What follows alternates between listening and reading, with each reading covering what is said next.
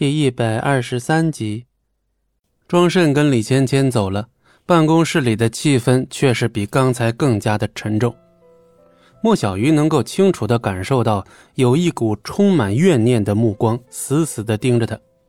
不用看都知道，这目光的主人肯定就是莫小倩。莫小鱼也不说话，其实连他自己也不明白，为什么要指名道姓的让他作为莫家的代表啊？好了，既然已经决定了，那小鱼，你别让我失望。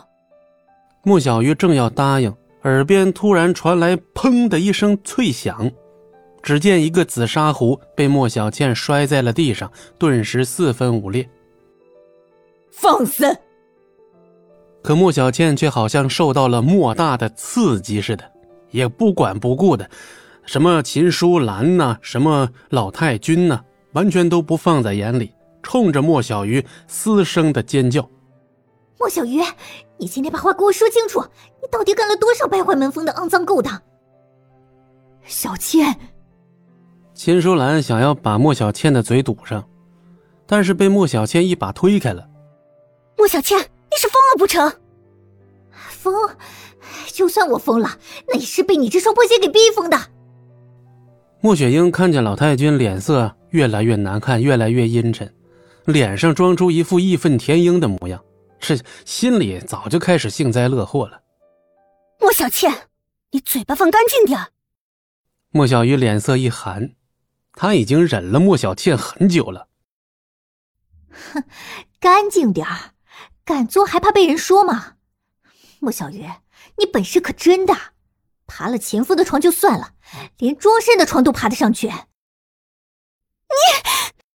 莫小鱼羞愤难当啊，呼吸一下就变得急促了起来。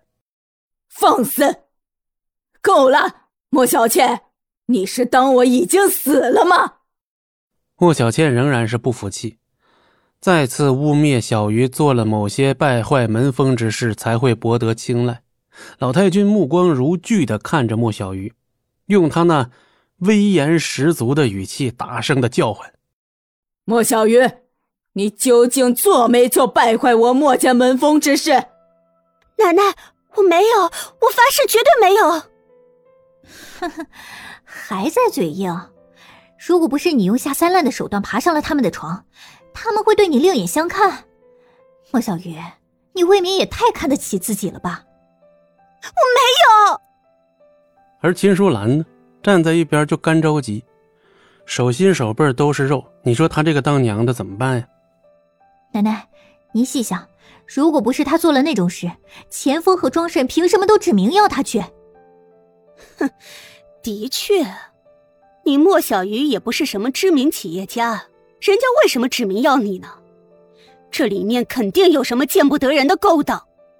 莫小倩眼看着这莫小鱼都马上要崩溃了。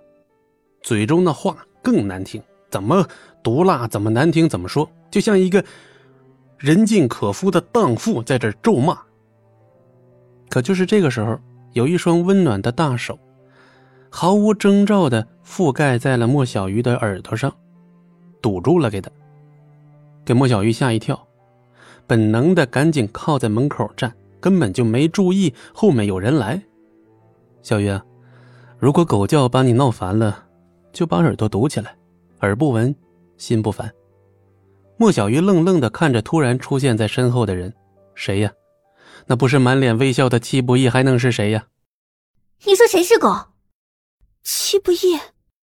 莫小鱼在这一刻心里突然涌出了一种异样的感觉，哎，好像终于遇到了一个非常可靠的男人。谁让你进来的？滚！